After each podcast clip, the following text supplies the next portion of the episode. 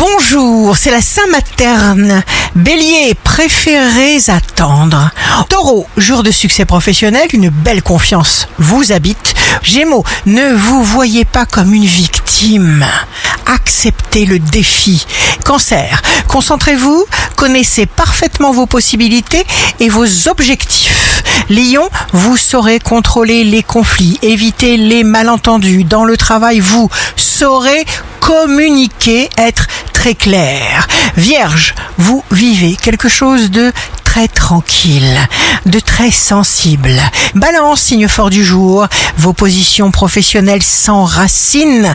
Scorpion, on va vous recevoir à bras ouverts. Sagittaire, vous saurez vous sortir de tous les pétrins possibles et même donner de très bons conseils autour de vous.